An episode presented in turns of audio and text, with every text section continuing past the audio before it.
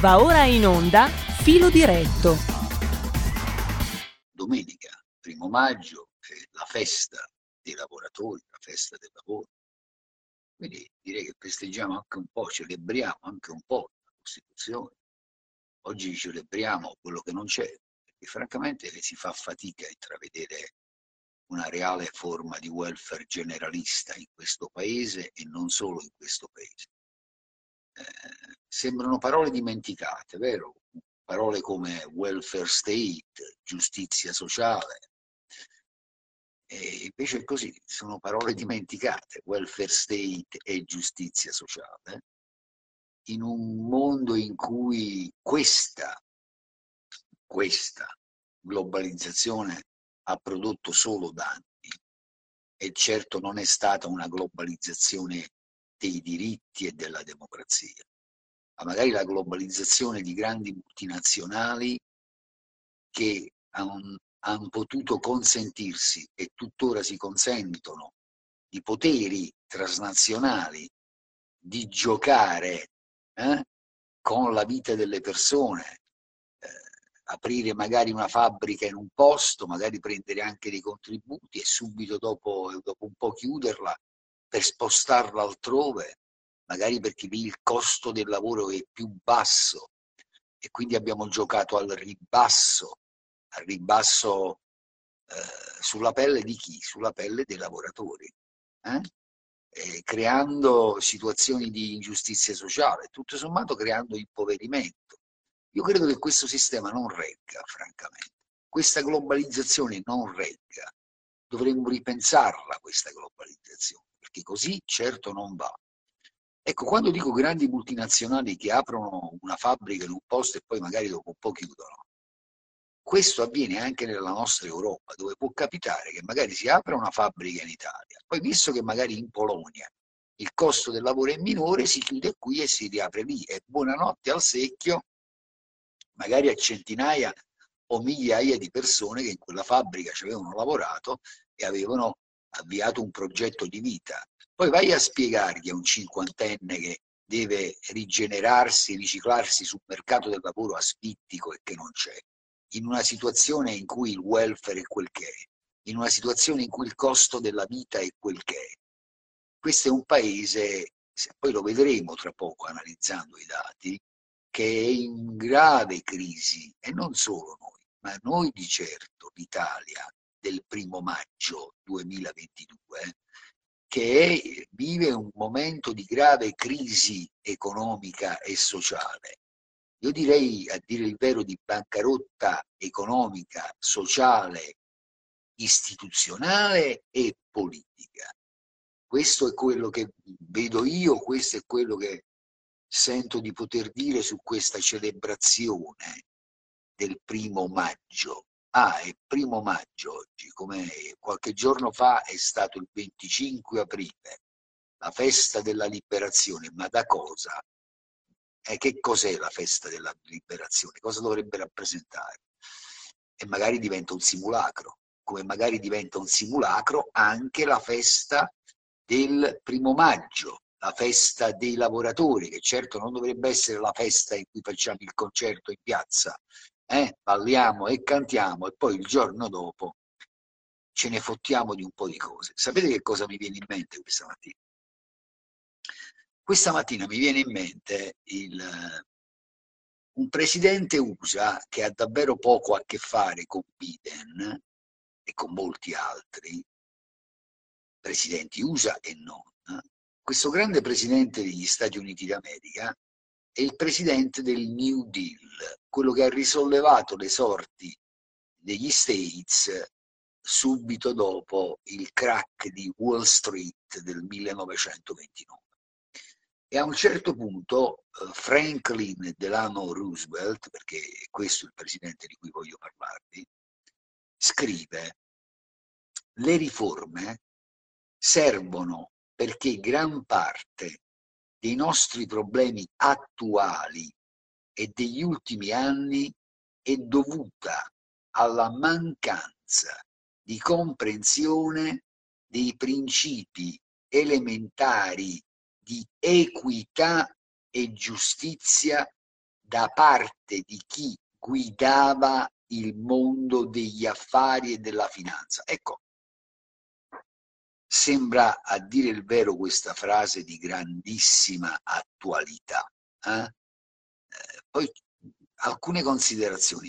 C'è gente che continua a dire che il mercato si autoregola, eh, la mano invisibile del mercato, ma questa è un'emerita stronzata.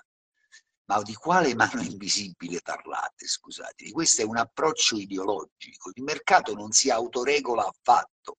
La mano invisibile rischia di diventare la mano che ti prende a ceffoni. E sto proponendo il collettivismo. No, non sto proponendo il collettivismo. Dico però che questa storia della mano invisibile è una sciocchezza è una idiozia eh, magari pronunciata da gente che non ha nemmeno compreso davvero e fino in fondo il pensiero di Adamo Smith e quel pensiero non lo ha nemmeno contestualizzato. Ma magari questa sera ci ritorniamo anche su Adamo Smith e il pensiero di Adamo Smith, eh, che cosa significava quel pensiero nel momento in cui quel pensiero viene formulato. Quel che è certo però è che oggi dobbiamo misurarci con un capitalismo, eh? io non sono per il collettivismo, no, però oggi dobbiamo misurarci con un capitalismo che non ha nulla, nulla a che fare con il capitalismo antemuro di Berlino. Questo è un capitalismo prevalentemente speculativo. La stragrande maggioranza delle transazioni finanziarie, ma una percentuale superiore al 90%, ha finalità meramente speculative.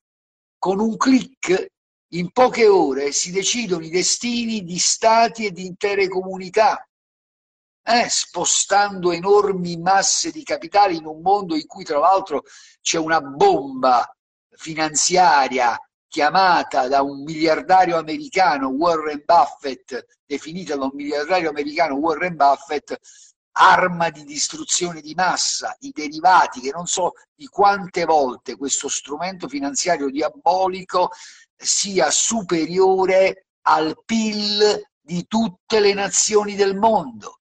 E a proposito, poi qualcosa me la consentirete di dire anche sul PIL, più PIL per tutti, più prodotto interno lordo. Vabbè, per carità, andrebbe pure bene, eh, fermo restando che a volte si ha l'impressione di guardare una coperta corta dove la tiri da una parte e quelli vanno bene, la tiri dall'altra e quegli altri insomma vanno meno bene. Io dico che forse bisognerebbe anche riconsiderare un po' di cose da questo punto di vista, se non si è il caso di affiancare al PIL anche altri parametri di valutazione che tengono in considerazione il, il reale benessere di una società. Perché guardate che crescita del PIL, anche questo è un dogma, non è automatico. Eh, non è automatica la diffusione del benessere eh, tra la gente, non viaggia di pari passo alla crescita del PIL, anzi potrebbero crearsi ulteriori situazioni di discriminazione, di, di, di, di iniquità sociale, di forbice che si allarga tra chi ha molto e chi ha poco. Quindi non è automatico, è cresciuto il PIL del 6%, alleluia, alleluia, come siamo contenti, però in che cosa si è tradotto? Che ricaduta ha prodotto in termini di benessere per un'intera collettività e non per pochi, e solo per pochi. E allora c'è questa questione del PIL e c'è la questione del capitalismo. Che cos'è oggi il capitalismo? È un capitalismo che prevalentemente non è un capitalismo di produzione di beni e di servizi, è un capitalismo finanziario, è un capitalismo speculativo, è un capitalismo, e non temo e non ho fatto paura di utilizzare questa definizione che ad alcuni potrà apparire eccessiva e forte, è un capitalismo autoritario e quindi pericoloso anche per un po' di cosette. in un mondo in cui abbiamo istituzioni transnazionali e nazionali che sono assolutamente inadeguate a fare da contraltare a poteri e potentati economici che hanno una forza maggiore di alcuni stati e che non conoscono confini. Istituzioni nazionali e transnazionali inadeguate a fare da reale contraltare, a dettare, a governare, governare e non essere governati.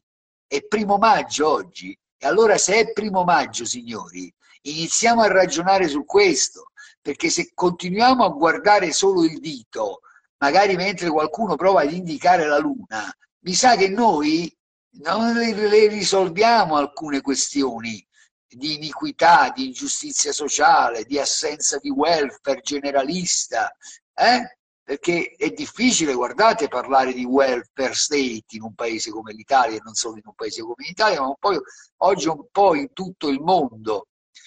Eh, poi siamo in un paese in cui è paradossale dire che ci sono state delle patenti discriminazioni tra chi magari era tutelato e ipertutelato nella disgrazia, indubitabilmente, eh? e chi magari di tutele non ne riceve, fermo restando che lavoratori sono anche le tantissime partite IVA, quelli che versano le tasse, esatto Francesco, bravo Francesco, è una bella definizione, quelli che versano le tasse e poi sanno che magari quelle tasse andranno perse perché non serviranno nemmeno a guadagnarsi la pensione, i commercianti, è capito? Lavoratori appunto, allarghiamo un po' il campo, allarghiamo un po' lo spettro, non solo la fabbrica, insomma, no? oppure gli stagionali, oppure i rider, oppure quelli che magari lavorano con Amazon e poi qualche mese fa, qualche anno fa, prendi notizie del tipo che uno non si può manco fermare per pisciare. Ecco, siamo sicuri che questo è il futuro e il progresso che vogliamo immaginare? Perché se questo è il futuro e il progresso, è un futuro e un progresso di progressivo impoverimento e di progressiva e sempre più incalzante riduzione dei diritti dei lavoratori, dei diritti punto. E allora non va bene così.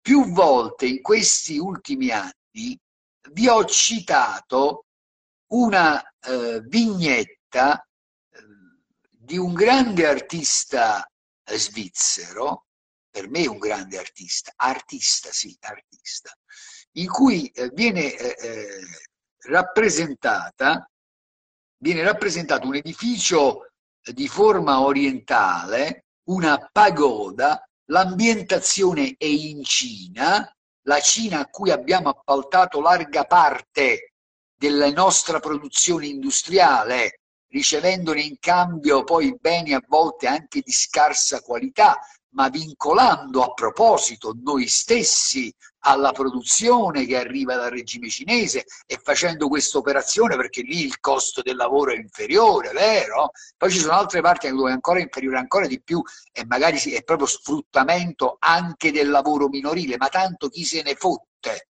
Eh? L'importante è che poi arriva la roba e ci mettiamo magari anche il marchio Made in Italy sopra, perché è questo quello che succede, è questa la globalizzazione di cui vi hanno parlato. Ma siamo sicuri che eh, sia indiscutibile, che sia qualcosa di dogmatico tutto questo? Perché non è, ovviamente questo poi fotte qualcuno e abbiamo creato cimiteri industriali e magari oggi ci troviamo a interrogarci eh, sul quanto sia saggio vincolare il proprio futuro a regimi autoritari e lo facciamo dalle piattaforme di democrazie reali che sono sempre meno democratiche e sempre meno democrazie. Guardate, la complessità andrebbe analizzata. Allora è capitalismo? Quale capitalismo? Quale capitalismo, se penso a un film di Michael Moore, a un film di Michael Moore, intitolato, e lo dico perché oggi è il primo maggio, Capitalism e Love Story, eh? in cui a un certo punto durante il, il diabolico, il, il, bravissimo per quanto mi riguarda Michael Moore, fa vedere una seduta del, eh, del congresso USA eh, in cui un deputato a un certo punto si alza e non era una seduta del, de, del Comitato Centrale delle Repubbliche Socialiste Sovietiche, no, il Congresso degli Stati Uniti d'America. Ma questo deputato a un certo punto si alza e dice signori, questo è il Congresso degli Stati Uniti d'America o il Consiglio di amministrazione di Goldman Sachs. Ecco, a proposito, noi un uomo Goldman Sachs lo abbiamo messo al governo nella veste di Presidente del Consiglio. Draghi, go home! Mi perdoni, Presidente. Draghi, go home! Mi perdoni. Go home, torni a Goldman Sachs. Ma io non ci sto ad avere un Presidente del Consiglio come Mario Draghi. Io non credo che Mario Draghi rappresenti gli interessi del paese, dei lavoratori, delle, delle, di, di, quant'altro. No, non per, penso proprio affatto e per niente. Proprio per niente. Draghi go home. Draghi go home. Draghi go home. E allora questo deputato USA dice, signori, questo è il congresso degli Stati Uniti d'America o è il consiglio di amministrazione di Goldman Sachs? Interessante.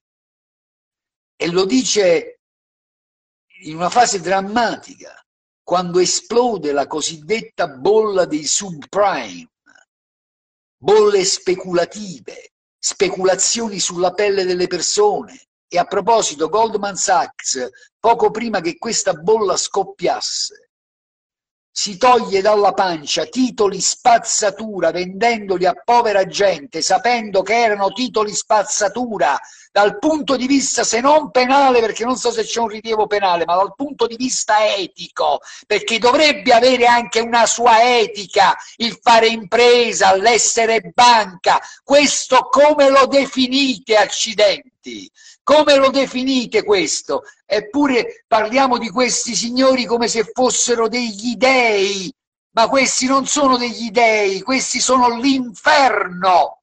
Vengono in mente scenari da Blade Runner, vengono in mente scenari da fantascientifico futuro governato da grandi multinazionali e da potenti lobby e allora, signori, se questa è la democrazia, se questa è la globalizzazione, se questo è il futuro del mondo che immaginate, io vi dico no, grazie. Viva l'umanità, viva la libertà, vivano democrazia, diritti umani, viva la Costituzione oggi che è primo maggio e non solo oggi, mentre da sepolcri imbiancati lo celebrate questo primo maggio e magari poi il giorno dopo tornate a seppellire diritto, diritti, democrazia, libertà e Costituzione. Draghi, go home! E tutti i draghi del mondo, go home! Ma vi dicevo di questa vignetta con ambientazione in Svizzera, in Svizzera, scusate, di un artista svizzero ambientata in Cina, in cui si vede questo edificio di forma orientale, una pagoda, eh? un tetto, eh? in cui poi questo edificio è sormontato dalla scritta capitalismo autoritario. C'è una lunga fila di persone che stanno per accedere a quell'edificio e da lontano si vedono due uomini d'affari in doppio petto con un po' di pinguedine, un bel po' a dire la verità, con la valigetta 24 ore in mano, che osservando quella fila di persone intruppate, verrebbe da dire irreggimentate anche mentalmente, prigioniere di un qualcosa, li guardano in inglese, io ve lo traduco, traduco in italiano, dicono questa è la terra delle opportunità. Ma opportunità per chi? Eh? Per chi opportunità? Il PIL? Solo con il PIL vogliamo valutare cos'è una società, o forse sarebbe il caso di valutare una società anche in base ad altri parametri. È follia questa? No, secondo me sarebbe anche buonsenso. Questo è buonsenso, dovrebbe essere buonsenso, dettato dall'aver il senso di ciò che è giusto e della giustizia sociale. Ma invece no. E allora in questi schemi io non ci sto, non ci voglio viaggiare in questi schemi, laddove spesso, e mi spiace dirlo, i sindacati non rappresentano più da molto tempo i diritti dei lavoratori, laddove intendo per lavoratori anche quelli che il lavoro non ce l'hanno, l'hanno perso, non l'hanno mai avuto. Magari si diventa sindacato di parastato, e di parastato e di regime. E allora quale primo maggio? Quale festa dei lavoratori? Quali diritti? Quale welfare state? Quale giustizia sociale? Quale? Guardate, ieri, io sarà anche retorica vuota, non lo so, però ieri uscendo dalla metropolitana di Napoli la stazione bellissima di Toledo, accingendomi a percorrere l'ultima rampa di scale, c'era un vecchietto, molto dignitoso tra l'altro, seduto sulle scale, che ripeteva come un mantra, maggio è il mese della Madonna. Maggio è il mese della Madonna. E chiedeva l'elemosina. Dignitosamente. Era simpatico. Suscitava un moto d'affetto di tenerezza mi avvicino gli porgo poca cosa qualche moneta e questo mi fa a vista campacientana Grazie, troppo buono, per così poco, per niente. Avesse capaci di anni tu. E magari dovremmo far rivivere qualcosa che non c'è più. In questo frullatore in cui siamo immersi e che frulla cose importanti, cose troppo importanti perché si possa pensare di metterle da parte e di perderle perché sono cose che hanno a che fare con l'umanità di ciascuno di noi, con un mondo povero, povero di empatia, povero di empatia, in cui corriamo come una locomotiva impazzita verso non si sa quale futuro. Quale definizione diamo alla parola progresso? Che cos'è il progresso? Progresso cos'è? Eh? È perché guardate che ci potrebbe essere anche un progresso che va a rappresentare, a dar corpo a qualcosa di distopico. Poi se quello è progresso, fate voi. Oppure se progresso, ma sarò anche limitato.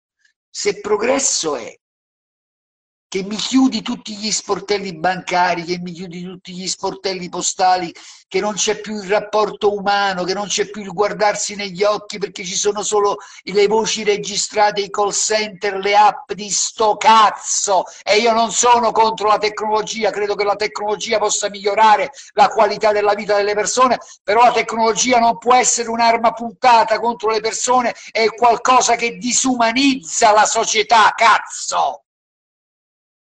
Perché altrimenti quello non è progresso. Quello non è progresso. Allora, Amaron, maggio è il mese della Madonna, diceva il vecchietto. Eh, ma speriamo anche che sto Capperi di maggio sia il mese davvero dei diritti, del diritto, della democrazia, della libertà e di tutto il resto degli accidenti che queste guide cieche, che questi farisei, ipocriti, sepolcri imbiancati, filtrano, che filtrano i moscerini e ingoiano il cammello delle cose di cui parlavo prima, eh? ve lo ricordate? Ma per davvero, almeno oggi, per fare in modo che domani sia diverso e domani l'altro, e per lavorare con prospettive e respiro altro rispetto a quel che c'è, alle inadeguatezze che ci sono, alle ambizioni, all'ambizione che ci può essere in un I have a dream, I have a dream. Eh sì, non sto citando a caso Martin Luther King. Magari ci fosse questa ambizione, magari ci fosse questo anelito, questa visione di immaginare anche l'impossibile che però può essere possibile e fattibile ed è impossibile solo se non lo vuoi. Come dice la commissaria europea Ursula von der Leyen quando va a premiare Albert Burla, nothing is impossible. Ah. Certo, le vostre cosette, sì, sì, nothing is impossible, ecco però appunto, nothing is impossible. E sono, sarei anche d'accordo. Certo, io mi sarei risparmiata la premiazione dello zio Albert durante, eh, fatta da quelli dell'Atlantic Council.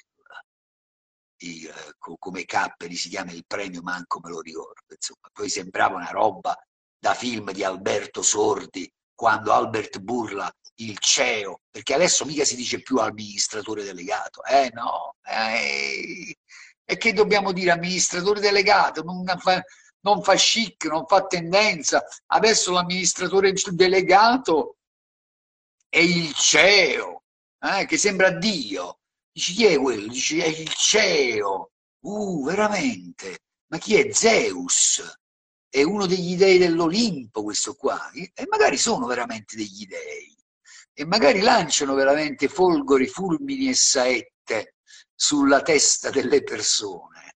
Io me la sarei risparmiata quella premiazione, ma perdonate, voi sapete che io, caro Ivan, bellissima, eh, Ivan Guidone che saluto con affetto, che tra l'altro credo che sia uno di, da, di, da vita un bel sito che si chiama Arte e Cultura, eh, correggimi se sbaglio, insomma, eh, grazie, sì, che il CEO ci aiuti, è Camaron da Cubagna, verrebbe da dire, no? Eh, grazie Ivan, grazie davvero. Eh, poi mi farebbe piacere anche se tu condividessi questo mio video un po' eversivo. Eh, arte e ah, ah, art, scusami, vabbè, arte, società, cultura, insomma, tutte queste cosette qua che, che sono importanti, ecco, no? Vabbè, questa nostra società che dovremmo osservare con grande attenzione, dovremmo prenderci un po' di tempo a volte, fermarci un attimo in questa corsa impazzita che fa impazzire e che erode, erode, ci erode anche dentro. C'è un momento di erosione di noi stessi, di quel che siamo, ci fagocita, ci ingoiano e poi magari ci sputano e magari qualche volta, perdonate la battuta, ci sputano pure in faccia. Ma allora eh, diritti o diritti, eh, il primo maggio, diritto, diritti, la Costituzione, la libertà e la democrazia e chi ce l'ha e chi l'ha vista, verrebbe da dire a volte. Ma vedete, c'è questo articolo del 2014 che mi capita spesso di leggere, perché non so, trovo tra l'altro che sia maledettamente attuale e pensate un po', un articolo sembra incredibile. Hai voglia, Ivan? E anche di più, veramente. Due anni per quanto riguarda sta vicenda Covid. Poi, poi c'è tutto il resto appresso. E ci sono le morti bianche, dici bene. Tante, troppe morti bianche. Che poi sono la, la, morte, la morte bianca, le morti bianche prodotte dalla morte nera, verrebbe da dire. Scusatemi se cito Guerre Stellari. Però c'è questo articolo che incredibilmente è stato pubblicato dal Sole 24 Ore, perché il giornale di Confindustria. Il titolo era di uno un po' eretico, secondo me, quello che l'ha scritto. ma noi abbiamo bisogno di eresie rispetto all'eterodossia imperante. La democrazia in crisi e le sirene autoritarie, la democrazia in crisi e le sirene autoritarie. E inizia così questo articolo. L'attuale disordine mondiale mostra contraddizioni evidenti e crescenti. Il capitalismo autoritario risulta vincente su quello liberal-democratico tradito ormai dalla globalizzazione del mercato e da uno sviluppo tecnologico dirompente. Globalizzazione e tecnologia hanno via via trasformato il capitalismo di produzione in un capitalismo finanziario, un'arena nella quale la creazione di valore nei beni prodotti ha ceduto alla speculazione basata sul debito sia privato che pubblico. Ora io non starò certo a citarvi questa mattina, io potrei definirmi anche, non ideologicamente, anche keynesiano, nella misura in cui non posso non condividere alcune riflessioni di Keynes quando per esempio dice le colpe più gravi della società economica in cui viviamo sono l'incapacità di assicurare una piena occupazione e la distribuzione arbitraria e iniqua della ricchezza. C'è un piccolo nucleo di persone che possiede eh, in termini di ricchezza buona parte del PIL mondiale, della ricchezza mondiale. Io non credo che questo sia esattamente giusto, ecco, mettiamola così, più tutte le altre considerazioni che ho fatto poco fa, no? Sui poteri, sul potere, sui poteri transnazionali, sulla inadeguatezza delle nostre istituzioni a fare da contraltare a poteri transnazionali. E allora io la chiudo così, questo, lo chiudo così questo mio intervento per celebrare il primo maggio. Speriamo che lo celebriamo davvero questo primo maggio. A proposito, altra parentesi, ieri in piazza del plebiscito a Napoli mi avvicinano dei, un service che stava facendo delle interviste che verranno trasmesse, credo in piazza, in occasione, oggi, in occasione della festa del primo maggio, e mi fanno Dystopic Global Way, esatto Rodolfo, eh, mi fanno una domanda, eh, eh, mi fanno una domanda secca su la crisi energetica sta pesando sul portafoglio delle famiglie. Eh, hai voglia! Tra parentesi, io temo che siano tantissime le persone in queste famiglie, in questo paese, che si sono viste eh, distaccare, e tanto che gliene è fottuto a Mario Draghi e soci, distaccare la, eh, il gas distaccare il gas, perché fidatevi, è quello che sta succedendo e che è successo. Allora io vorrei citare a questi signori, eh? ma voi ve lo ricordate che questo è un paese in cui c'è un serio problema, soprattutto nel mezzogiorno d'Italia, ma non solo nel mezzogiorno d'Italia.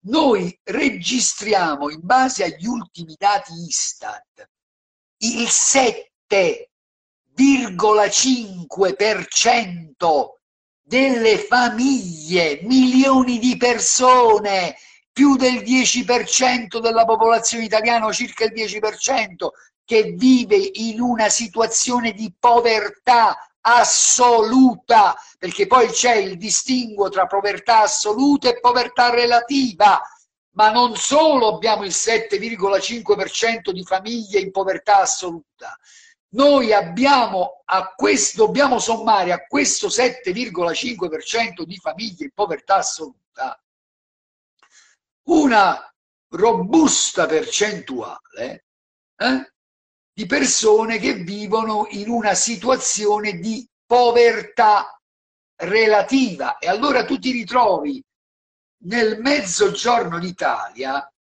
eh, in cui hai una larga, importante fetta della popolazione che vive in una situazione di povertà relativa è assoluta, ma io direi di povertà, punto, che poi si traduce anche in povertà culturale, in povertà educativa, in assenza di possibilità, perché questa non è affatto la terra delle opportunità, tra l'altro. Anzi, è una società ingessata, nepotistica. Il primo maggio. Ah, oggi è il primo maggio. Ah, vabbè, è il primo maggio. Va bene. La chiudo così. Ho iniziato con Franklin Delano Roosevelt e voglio finire con Franklin Delano Roosevelt, il presidente del New Deal. E forse di questo che avremmo bisogno, di un New Deal, forse avremmo bisogno di un nuovo inizio. Certamente avremmo bisogno di rompere schemi precotti, di andare oltre certi stereotipi, di rompere qualche tabù e qualche totem. Eh? Di quelli lì magari dell'alta finanza che si riempiono la bocca con certe cose che secondo me non capiscono manco loro. Cioè, fanno delle cose, dei prodotti finanziari, secondo me manco loro sanno che cazzo sono. Se gli chiedete di spiegarvelo, non lo sanno neanche spiegare. Ma non sto scherzando. Io, dice Franklin Delano Roosevelt, ho continuato a considerare essenziale per lo sviluppo costante della nostra attività di tutela e salvaguardia del benessere nazionale compiere tre passi ben correlati tra loro.